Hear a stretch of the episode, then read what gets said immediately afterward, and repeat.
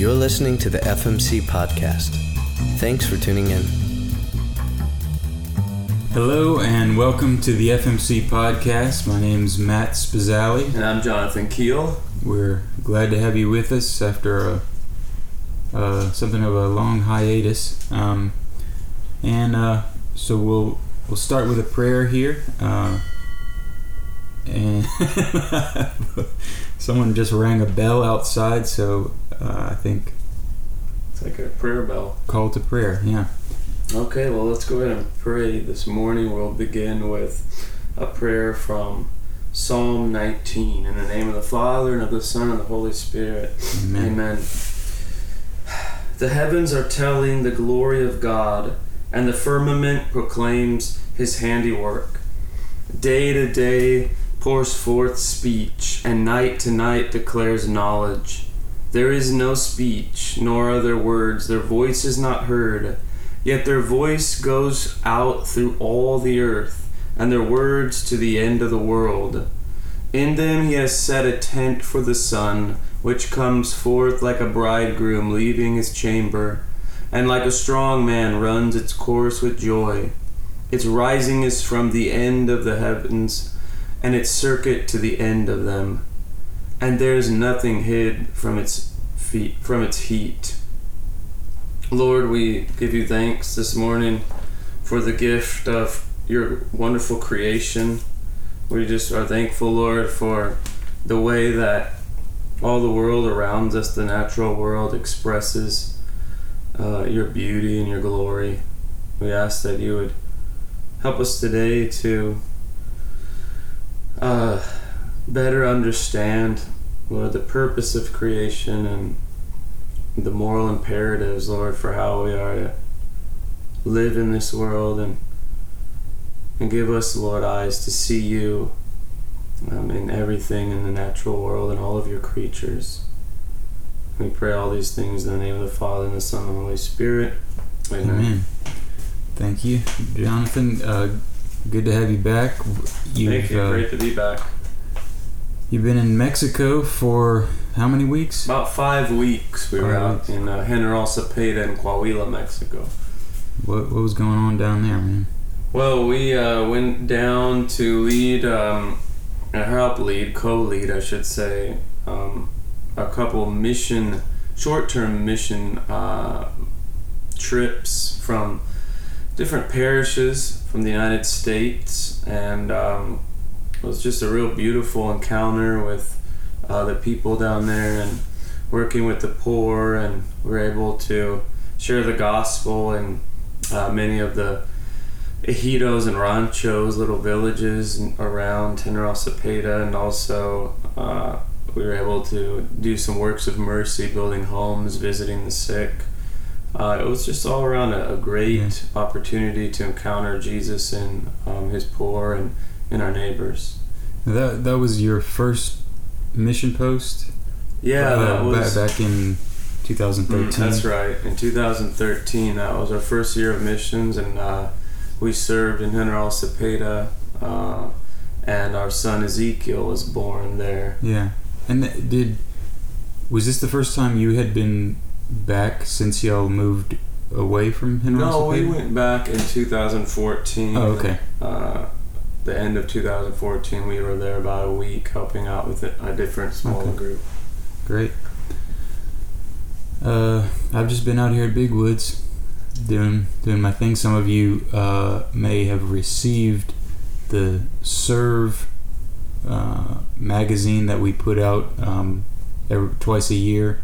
Um, been working on editing that and uh, putting that together, and so uh, read it. There's some good stories and uh, accounts from the mission field about what we do, and uh, it's really. I don't have anything to do with the design. That's Kylie, and it it just looks it looks great. Um, Yeah, it does. and uh, so we move on to our our topic today, um, and it's a it's it's is an interesting topic. I think um, one that is uh, for me easily overlooked, um, and I have to confess, is one that I have not. I mean, there there's just no two ways to talk about it. I have not put this in my orbit of morality um, in in any way, and we're, we're so we're talking about uh, our relationship to creation and to to the natural world that God created and put us in and gifted us with, and we've seen Pope Francis write an entire encyclical uh, about this relationship, Laudato Si, um, and uh, you know I think just that right there, uh, one of the things you know I haven't read the encyclical. I maybe have read excerpts, um, but I've I've read much more of other things that he's said, and I would uh, imagine that that's generally the case for most Catholics in the United States and probably around the world. Um, I mean, I know that there are certainly a lot of people very, very interested in this issue, um, but I think Jonathan and I have had similar experiences that in our in the circles that we have lived and grown up in in the faith this is not seen as a paramount issue or a major issue of consideration. And so we wanted to see what the church is saying about that what it has said and so we're not actually going to dive into laudato si right now but try to go back a little further and see what the church has said uh, previously. Yeah, I would um, just candidly confess as well that um, I was surprised at how much Pope Francis emphasized this issue. And when I read Laudato Si um, earlier this year, it just really challenged me. Um, I, I started reading it in Peru last year uh, just because we really felt, um, you know, living in missions has really changed my perspective on so many things. And this has been an issue from the very beginning. Um, if, I, if I can just share some yeah. of our personal experiences, when we first got to General Cepeda in 2013, one thing we discovered was everywhere we were driving on the roads there was trash just trash everywhere and it was such a beautiful uh, place to encounter the lord. One of our traditions we do in family missions company is we we would try to go out once uh, every week or once every two weeks mm-hmm. out to the desert and have it what's called a desert day which is where we would just bring our bibles and um, spend a few hours quietly searching, listening for God's voice in prayer. And it just felt um, so invasive. Just everywhere you looked, trash and beer bottles and broken glass and plastic and uh, piles of it on the streets. It really kind of shocked us, to be honest. And I remember driving one day with some Mexicans um, coming back from uh, Saltillo and we had gotten pizza. And when we had finished, we had pizza in our pizza boxes and some two liter bottles. And uh, one of the the Mexican men just opened up his window and threw all the pizza boxes, the all the trash, all of the um, two liter bottles just right out the window without even a second thought. And um, that really that lack of respect for their land just really uh, startled me. It really left me, uh, you know, with a, a, great impression. And I remember our attempts at recycling that, that failed, and um, you know there wasn't a place to recycle. And then we moved to uh, our second year to a bit north of that to a town called Villa de Juarez. And I remember one day we went to a town called Sabinas and um, I went to go grocery shopping, and uh, Teresa, my wife, took our children to go swimming in the river. And when I came back, the police were there, and they had gotten into the river. We didn't know. We were kind of ignorant tourists. But they had gotten into the river without realizing, you know, there were dead fish all over the place. They didn't even think about it. They just kind of jumped in, but there was all these dead fish, and the policemen had come to let us know that, you know, not far upstream from Sabinas, um, some companies were dumping their waste into the river and that no one was allowed to go swimming in the water right now. It's too dangerous. Um, and yet, most of our community, you know, an hour downriver, that was they made their living off of uh, in, in, in fishing in a place called La Presa de the, uh, San Martin, which is one of the largest water reserves in the state of Coahuila. So that was uh, that just really again startled us. And then finally, I remember last year it was probably our most dramatic encounter with um, you know pollution uh, and that's where we lived in a town called Leoncio Prado in Peru in, in the department of uh, San Martin.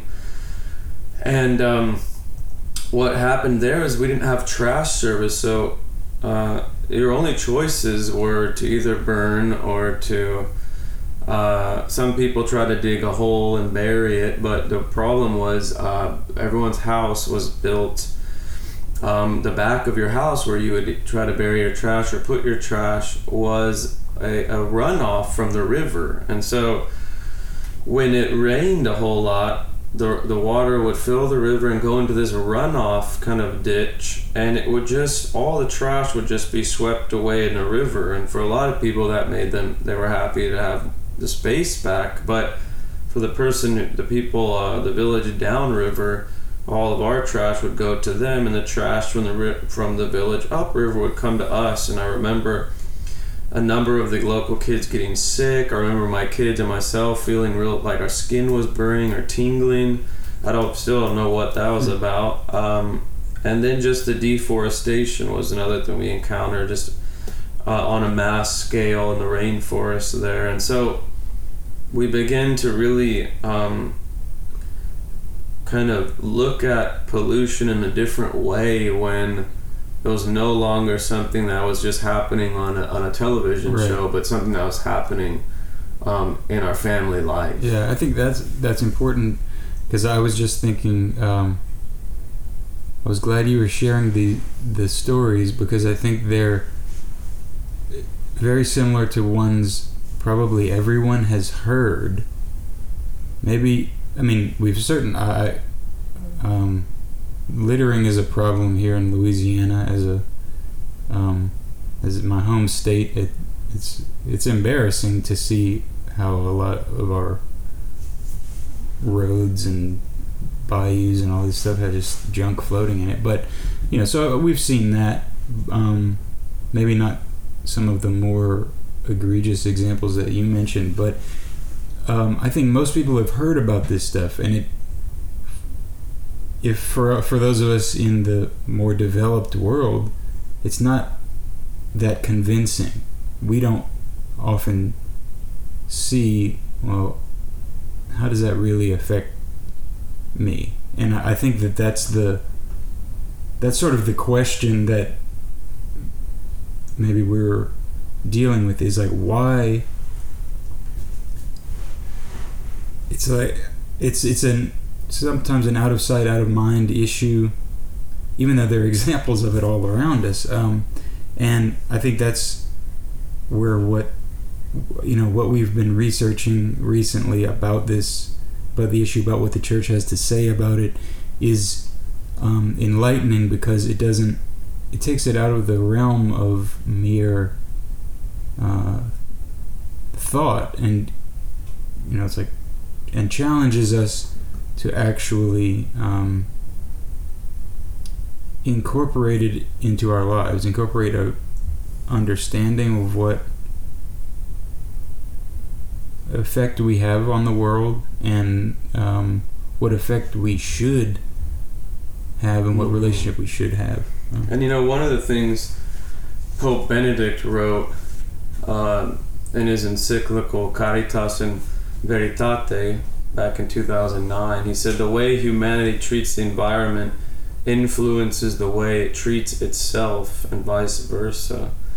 And um, I thought of the fact that in so many of these cultures where we serve as missionaries, um, especially among the poorest of the poor, there's just no respect. They, you really see an analogy. It's almost as though the trash is a metaphor for um, the human beings that you serve. That society as a whole has disregarded and kind of thrown aside, and um, oftentimes they're seen as just eyesores, as kind of Yeah.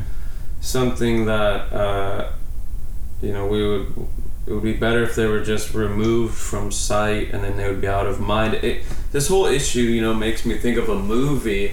I, I, it wasn't the best movie, but the premise was interesting. I, I want to say the movie was called The Box, but Mhm. not 100% sure that was the movie's title. But in this movie, um, the main characters are presented with basically this black box and um, they can they this box i don't remember if it gave them something or it, in some way it, it gave the it had a, a way of giving them something they wanted.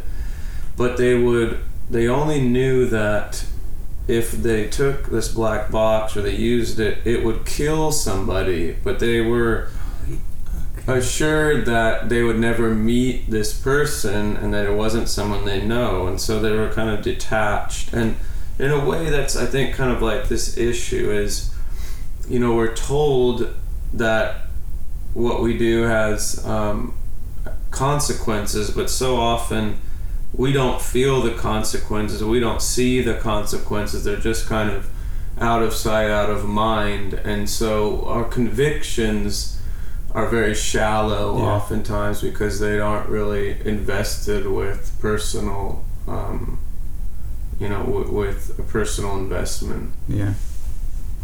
Well, let's um, let's let's jump into. Did you want to do the uh, John Paul? well what i wanted to first, or do where where did you want to start? is just kind of talk for just a brief outline briefly just kind of as i was looking into this issue you know i've been actually very surprised at how much the church has been saying you know if you look up laudato si in many catholic news sources you know it's we just last month celebrated the anniversary that's two year anniversary of laudato si and i had posted on my facebook page you know this is the anniversary and i got some really ugly comments about uh, you know um, satan influencing the church about masons uh, around every corner. And um, one particular person had said you know the pope should be telling us to repent not to recycle.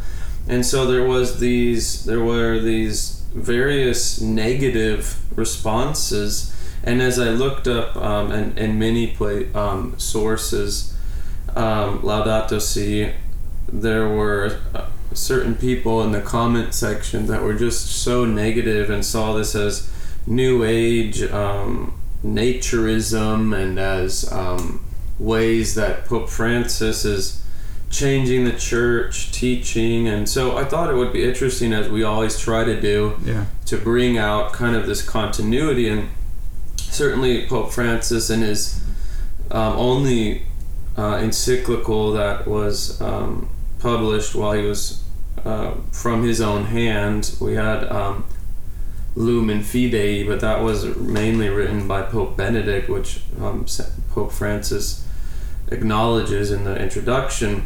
But we also his at his very first homily as a pope he brought up this at, the, at his inauguration he brought up this issue. So we know it's very important to him. And then you know pope benedict i quoted in um, uh, charity and truth or caritas in veritate but really um, pope benedict um, there's a number of books one's called the environment there's another one where he's called the green pope and these are just uh, we'll, we'll talk about some of these in maybe a later um, a later podcast but Yeah, Pope- I think so. The the kind of the general thrust of, of what we're looking at is is this just Pope Francis? Right, and just a Pope Francis issue? Is this just his Right. thing? Is he just a green guy who's uh, pushing this personal agenda Exactly. that, that he has? You know, it is, and, and I think that that is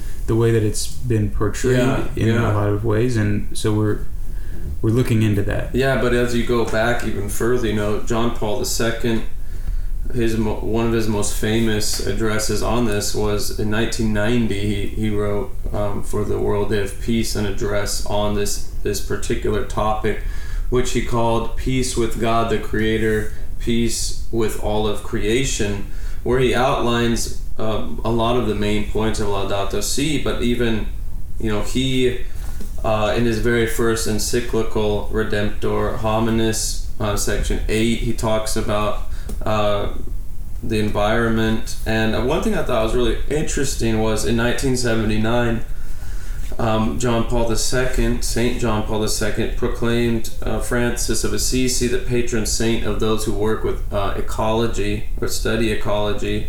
And then in 1997, he proclaimed Benedict, um, Saint Benedict, uh, and Francis the patron saints of those who work with environment issues. And it was fascinating to me to think that the following two popes had the same names, Benedict and Francis. So um, that was interesting. And then, you know, there's been a number of um, writings Pope uh, Blessed Paul VI also wrote on, and, and I'd like someday to be able to, to talk about those. But what probably struck me the most, um, and I, I wanted to kind of go through today, I know we talked about this uh, over this week, Matt and I, is just how much teaching on this topic there is in the catechism of the Catholic Church, which really surprised us. We've both um, spent time reading the catechism, and um, I was just really surprised at a number of the things that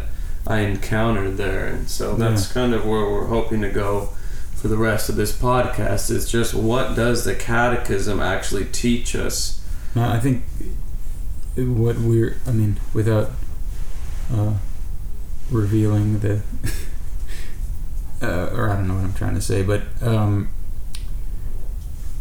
I mean, the catechism is not something that we can brush aside. Uh, you know, it's just you can't you can't do it. Um, this is the emphatic statement of our belief. Um, you know, outside of the creed, you know, uh, but it's a uh, the statement of, of what Catholics believe in, in its most. It's a big book, but uh, its most concise thing. So I mean, if we find it in the Catechism, we may not. So th- this is actually one thing I, I, I wanted to say is like we may not agree with it. You know, there it's um, you know because people might say, well, why are you even talking about this issue? Um, well, uh, there are many reasons, but you know, you could say, well, shouldn't you be talking about abortion? Um, we certainly could. I don't think there's anybody who's unclear on the church's stance on abortion. There may be many Catholics and other people who disagree with it, but I don't think that there are people who are unclear on it. I do think there are people like myself who have been unclear about what the church's stance is on the environment, that there is actually a discernible um, direction that the church says is our Christian obligation. Yeah, and I would also, you know, posit that, you know, we all are certainly pro-life, um, Right. in, in all of its forms, and I think for us, it's uh, for for Matt and I certainly, and for uh, most Catholics that we know, this is it's not a difficult topic, abortion, in the sense of one to accept the church's teaching. It it comes relatively easy. The, Right. the assent to that um, part of the faith, and so for us, I think um, we really want to in this podcast deal with those things that we find challenge ourselves and those around us, rather than just preaching to the choir, if you will Right. Uh, it's very easy to talk about abortion in the areas or in the in the circles that we've been in. And if and and if you're unconvinced on the church's teaching, there are better people to convince you than, than us. I mean, it's been spoken about in um, very clear ways by many, many, many people. Um, and to do a podcast on that issue would seem redundant. We could direct you to resources that would that are much better than than our ability to to convey the point. But we do feel, you know, as I've been um, diving into this topic really over the last uh, six months or so, um, I've been surprised, uh, astounded, and at times just challenged uh, to change my way of thinking and my way of living, and and it's not been easy and and to this day I'm t- I will just freely confess that um, I assent to these teachings but I know that I'm, I'm falling short Right. and so And we don't, and we, we discussed this as well. We don't have. Hopefully, this doesn't disappoint you or get you turn this off, but we don't have an answer, uh, categorical answer of, okay, now here's what you're going to do with this information that we we found. I we're still working that out ourselves. Uh, like, what does it mean? Eh, I guess I'm kind of jumping the gun a little bit, but um, we're if you find yourself struggling with anything you're you're hearing, we're we're struggling with it as well, um, and trying to figure out how it what it means for our lives and what it means moving forward. but I think um, you know we're struggling only in the sense of bending and Mhm. changing ourselves to or you might say in in better walking this path Yeah. you know we're not what we're not doing is trying to find a loophole or Right. a way out of this path what we're Yeah. trying to do is rather find a better way to more fully live the churches and Jesus' teaching. And I think at the same time we want to be honest and not just pretend like the Pharisee that you know as we look out on the masses of people who aren't living the teaching and say thank you Lord we're not like them uh, we're, we don't want to do that. Yeah. we we realize we're also um, weak human beings and struggling but we believe this is the truth Yeah. Okay. So tell us. so it's interesting, you know, the catechism's built into four. There are four parts of the catechism. There's part one, the profession of faith. Then there's the second part, um, which is on the celebration of the Christian mystery, which is uh, mainly the sacraments and our celebration of the liturgy. And then we have life in Christ, which is uh, which talks about our living the faith through the Ten Commandments, and um, which is the the main breakdown is um, using the Ten Commandments, the Decalogue, um, and then Christian prayer. And the areas that the two sections where we're going to discover um, the church teaching on the environment and our relationship to nature is going to be in part one the profession of faith and in part three life in christ especially uh, and almost completely under the seventh commandment section which is on do not steal. And, and that's kind of talk about what that's really interesting to me. Um, but so kind of like just breaking down some of the basics our creed begins uh, with it says in 198 with the creation of heaven and earth and creation is the beginning and foundation of all god's work. Um, it talks about the world being made i love this paragraph 293 the world was made for the glory of god. St bonaventure explains that god created all things not to increase his glory but to show it forth and to communicate it uh, it made me think of a, the line, the first line of a famous poem by Gerard Manley Hopkins. The world is charged with the grandeur of God, and so we kind of take as our starting point that uh, creation shows and also communicates God's glory. Uh, it's not something that you know. There's kind of a deist way of looking at uh, the world, which is you know we, we're all some of us at least would be familiar with this idea of the watchmaker, where God kind of winded up a watch and then left it and, and went away, and you know this watch is no longer dependent on God or the maker. It has no special relationship. It's, it's this neutral thing that's not the way that um, we as Christians or we as Catholics um, look at nature. And I, and I, think of this passage from uh, Romans chapter 1. And in Romans chapter 1, uh, verse 19 and 20, we read that. Uh, for what can be known about God is plain because God has shown it. Ever since the creation of the world, his invisible nature, namely his eternal power and deity, has been clearly perceived in the things that have been made. And we have this idea that the Apostle Paul um, develops that creation, in some special way, is in a, in a way is a sacrament of God. It. It shows us God, but also in a way, in a, in a certain way, as Saint Augustine would say in the Confessions, God, and not in a pantheistic way, but God certainly being the principle of all life exists um, as well in a, each creature.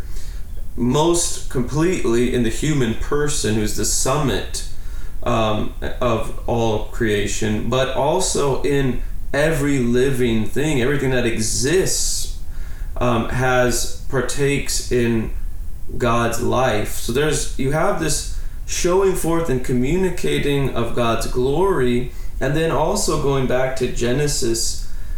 Um, the Catechism talks about in 299 that creation comes forth because it comes forth from God's goodness it shares in that goodness, which means, uh, and, it, and it quotes, and God saw that it was good, very good in Genesis chapter 1. And each creature possesses its own particular goodness and perfection. It's going to say later in hmm. 302.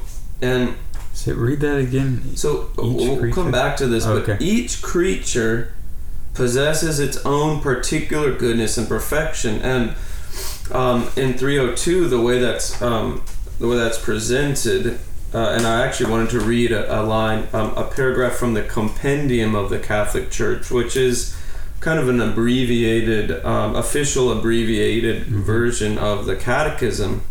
It says this in section 64 At the same time, there is also a unity and solidarity among creatures, since all have the same Creator are loved by him and ordered to his glory. Respecting the laws inscribed in creation and the relations which derive from the nature of things is therefore a principle of wisdom and a foundation for morality. I want to come back to that in just a moment. But do you mind uh, yeah. jump in? I think um, if you're listening to this and you you feel like that sounds kind of new agey or something. You're not alone. I, you know, when I hear it, I, I'm like, whoa, what? I, I, that's not the stuff I'm used to hearing from the church. Um, and that's fine if that that that can be our first reaction, but it's not. It can't be the end of our reaction. It's like, you know, I'm, I'm we have to say, okay, that's fine. I may be predisposed to um, furrow my brow at it, at it mm-hmm. but mm-hmm. you have we have to go further. We have to go further than our immediate prejudice or immediate um, re- immediate reaction and see. Okay, nevertheless, this is what the yeah. church is stay is saying. Um, we let's take it seriously. Let's look at it. Yeah, and it makes me think of a passage. You know, a passage I love um, where Jesus calms the storm. And um, the version I really like of that is found in Mark 4. Uh, and in Mark 4.40, in the midst of the storm, um, they wake Jesus up. And I love Mark's version because it mentions he's asleep on a pillow, which is just kind of an interesting little Yeah. detail. But they woke him and they said to him, Teacher, chapter, uh, verse 38, Teacher, do you not care if we perish? So, in the midst of this storm, this confusion, this fear arises. They, they no longer feel, um, you might say, the certainty. They're out on the waves. They're no longer, you know, on land. They're at the mercy of the wind and the waves. And they say, Teacher, do you, ca- do you not care if we perish? And he awoke, rebuked the wind, and said to the sea, Peace, be still. And the wind ceased, and there was a great calm. He said to them, Why are you afraid? Have you no faith? And then they say, Who then is this that even wind and sea obey him? And I think sometimes we encounter uh, Jesus uh, and elements in our lives where we're disillusioned, where we have a certain idea of how life's supposed to be, that we've kind of come to Jesus. We all have our our prior um, ways of thinking. By the time we meet Jesus, we're not kind of just, you know, we, we develop, and then at some point we come to our personal relationship with our Lord, and our Lord kind of gently begins to take away our illusions of what following him means. You know, I think of the passage in Luke where the disciples are arguing over who's the greatest. And in the end, they learn that, you know, the greatest is the servant of all, the greatest is um, the least, the last will be first. So we have constantly in the spiritual life this idea of expectation that ends up being an illusion and that disillusionment that confusion can become an opportunity for jesus if we allow him in faith to come and bring us peace. And so i, I would just um, i want to encourage anyone listening who's feel who begins to feel maybe at some point uh, you know this isn't the way that my parish priest talks or this isn't the way that uh, you know whatever type of um, way I was raised, we thought to just pause, you know, don't, do not be afraid, um, but be open to what Jesus would have for you through the authentic teaching magisterium. Um, well, he, I'm going to continue. Um, so we have first the foundation is that creation shows and communicates God's glory that it's good, it's very good. And then at the same time, we have this idea that comes um, later in section 2415 and, and following, where the way we use nature, uh, it says in 2415, it talks about the way that we use nature, the way that we react with the natural world, is guided by moral imperatives. In other words, there are rules that God has set up that, or you might say, even appropriate ways to enact with the things that God has made for us. Uh, in 24:15, it says that the seventh commandment enjoins respect for the integrity of creation. So, in other words, that creation, there's a wholeness to it. Um, there is a oneness, a unity to creation. Animals, like plants and inanimate beings, are by nature designed for the common good of past, present, and future humanity. So, here we're introduced to this idea that the animals, plants, and inanimate beings, nature of today is also destined for the common good of the future of our children and their children. The use of mineral, vegetable, and animal resources of the universe cannot be divorced from respect for moral imperatives. The reason I bring this in is because, uh, Matt, is because most of the time I've talked with people, they don't see this as a moral issue. They see it as uh, they've been kind of conditioned in our culture to see this as a political Right. issue or an economic issue or a mere social issue. That's and, not the way the and church. just a, and by and thereby just a matter of opinion. Right. And the church has been very emphatic. In fact, um, not only in the catechism, but multiple times, uh, John Paul II, in his uh, World Day of Peace address in January 1st, 1990, he says a number of times that um, the the ecological crisis, as he calls it, is a profound moral crisis. In other words, this isn't something that's just um, a matter of politics. He says this is a moral issue. This is an issue of morality.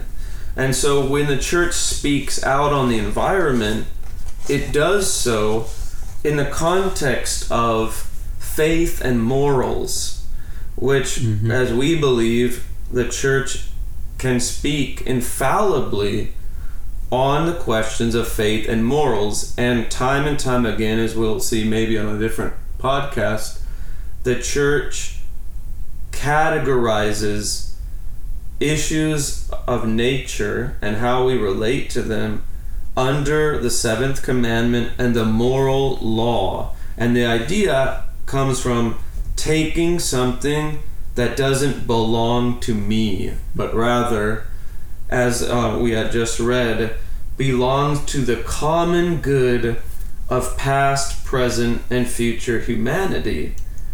Um, and so I'm going to kind of continue to move on. Um, so we have in 337, going back to, we have this idea that all of creation has this inner nature that the Catechism says, um, and it has a value and an ordering of the whole of creation to the glory of God.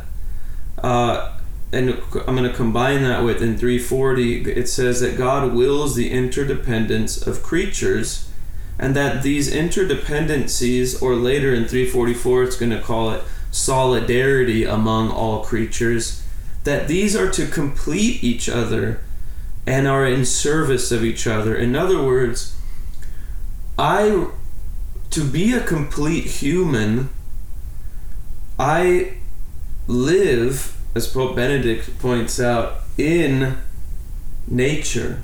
I live in creation. And a as a complete human being, I discover God first and foremost in the natural world as it radiates. Before I discover Him in doctrine, I discover Him in the beauty of the natural world, which is why um, St. Paul says in that Romans passage that no, no one has an excuse. Everyone. all, all of creation. Yeah, everyone, every human being discovers the glory of God, namely His deity, through creation. And so, although um, all things exist, and this is the, the, the, the beautiful idea is that although all these created things exist and they praise God simply by existing. I love the canticle of Daniel 3 that we we say in morning prayer. It feels like every week. Um, you know, frost and chill, bless the Lord. Uh, Yes. trees and rivers and rocks, like bless the Lord. This is straight from Holy Scripture, but these things also exist in the service of one another. And so, if we use them well, they serve us, but if we use them ill, they no longer complete us, but rather hurt us. And that's the thing the church is trying to caution us against Yeah. um, in its in this teaching.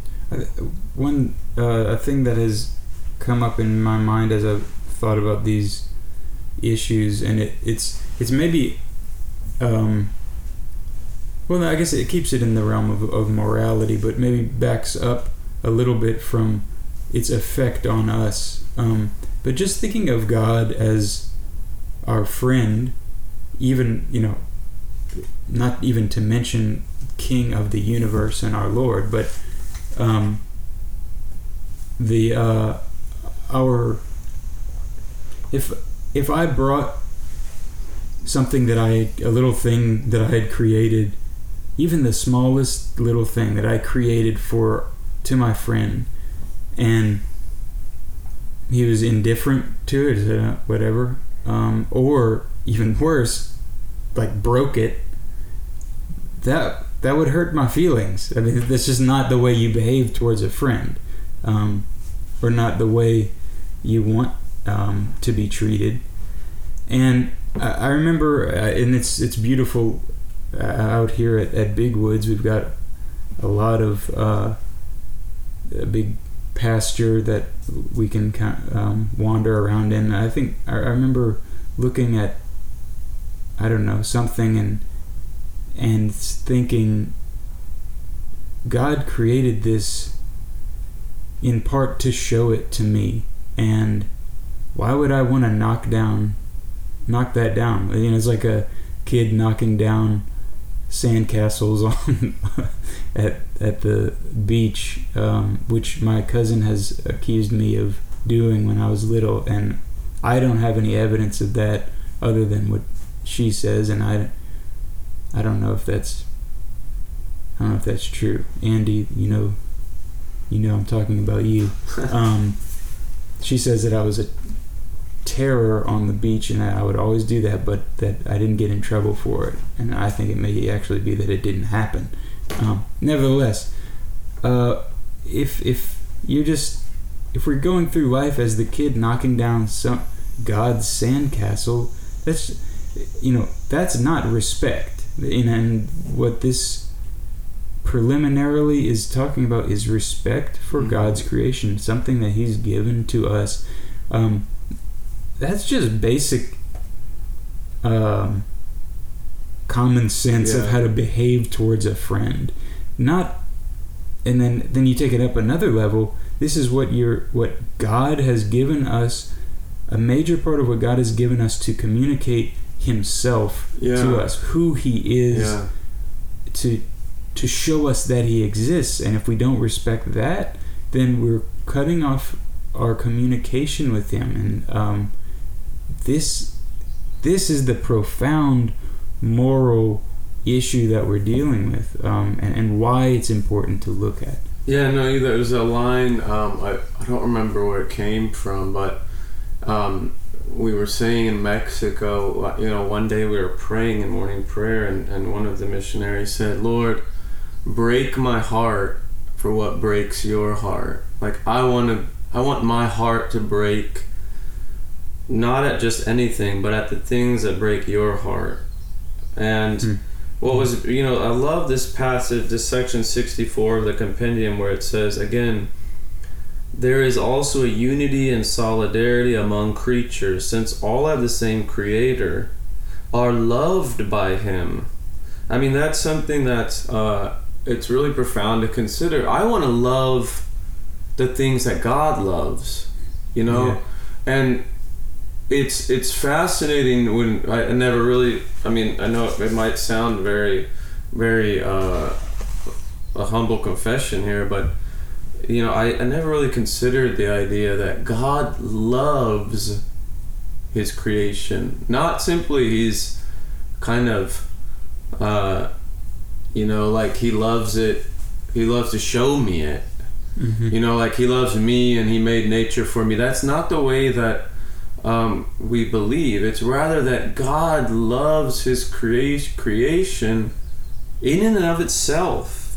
Right. He, he may love you know we as jesus said you know god uh, loves the the birds and yeah that's And the, the that's the flowers. mod that's what they say in the Um, catechism that's the verse that's used. Yeah you know he said that god loves that how much more does he love you? Right.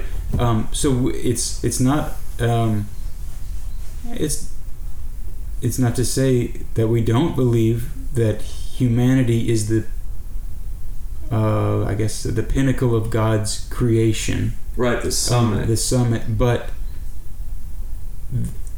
you can't all you can't thereby say God does not love His other creations. He He does love them. He just loves us more, and so it's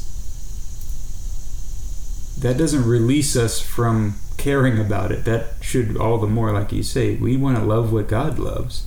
Yeah, and I think you know, um, it's interesting. I uh, just kind of a thought that occurred to me is that when, when, oftentimes as a child, when I was presented with the religious concept of heaven, it was always urban, uh, free of trees and you know nature, and just kind of was mansions and streets of gold type of imagery. Uh, very devoid of um, of of nature in general, and I, and I, I just just thought of that, but I, I just wonder, um, you know, if that's something I, I also just need to to um, to work on. But so he, we have this idea. Then there's this solidarity among creatures, or this interdependence of creatures that we complete one another and we serve one another and um, and this makes me think of a lot of like you know when you study uh, ecology. The I've had the boys, my sons, my older sons have been studying um, the ecology of lakes, and you know in these um, relationships they have these fragile relationships where these within these ecological systems things serve one another you know there are certain birds that um, serve the common good of that ecology by eating this, and there are bacteria that serve by breaking down this, and there's just this real beautiful independent interdependence written within nature itself that can speak to us not only of as the catechism talks about creation is the common work it says in 292 the common work of the holy trinity it you can see we know that the the trinity the persons are different only in their relationship to one another. And so even written within when we think of and we reflect on ecology and ecological systems and the interdependence and the relationship and the service of one another we can see kernels of the deity of god and the highest mystery of our faith the holy trinity. There's just such a beauty to it you know, it it says in 302, the catechism here, creation has its own goodness and proper perfection, but it did not spring forth complete from the hands of the creator. The universe, not just earth, the universe was created in a state of journeying.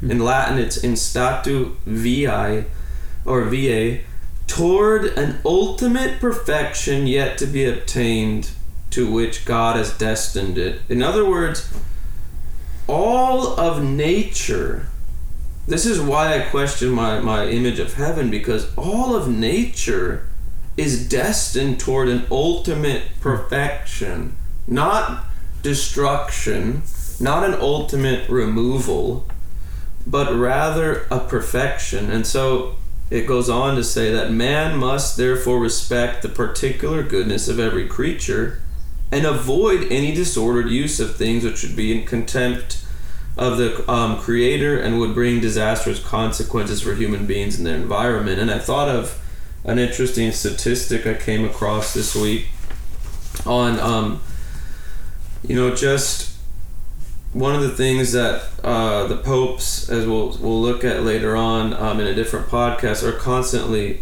calling us towards, and our bishops, the USCCB, is um, a more simple living, a more moderation in our living. But what's fascinating is, you know, since 1973, uh, the size of homes has nearly doubled, and yet we're at a new record low of, uh, at least in 2015, of 2.54 persons per household. Hmm. In other words, we're constantly um, building new houses. We're constantly looking for more to consume more, to use more. And yet, the churches we're going to see for years now has been calling us to enjoy the simple things in life, to sacrificial love. And uh, we're going to see that we can read traces, the Catechism says, uh, we can read traces of the Creator in nature and I think that's really interesting, Tony. When I was, uh, we were talking together this week, and they said, you know, well, yeah, when I get on a mountain and I look off, I do think of God, but you know, when I see like the swamp, I don't think of God. And I thought of, you know, an analogy is like, you know, I, when I look at Mother Teresa, I see Jesus, but it doesn't mean when I look at the guy on death row, I see Jesus. Mm-hmm. But I'm called to see Jesus in the guy on death row. I'm called to see Jesus in my enemy. I'm called to see God in all of nature. Although right now I may only be able to do that when I'm, you know, standing on the, the summit of a mountain. Uh, and so, you know, these are these are some of the background our relational background to creation, which the church is going to build on um, in the catechism, but uh, especially in the teachings of the magisterium, um, the papal teachings, as well as um, we'll see teachings from various conferences of bishops that influence our way of life. And I think that's where, when you start challenging people's way of life, their standard of living, is where Yeah, it gets a lot harder to listen. Yeah. yeah.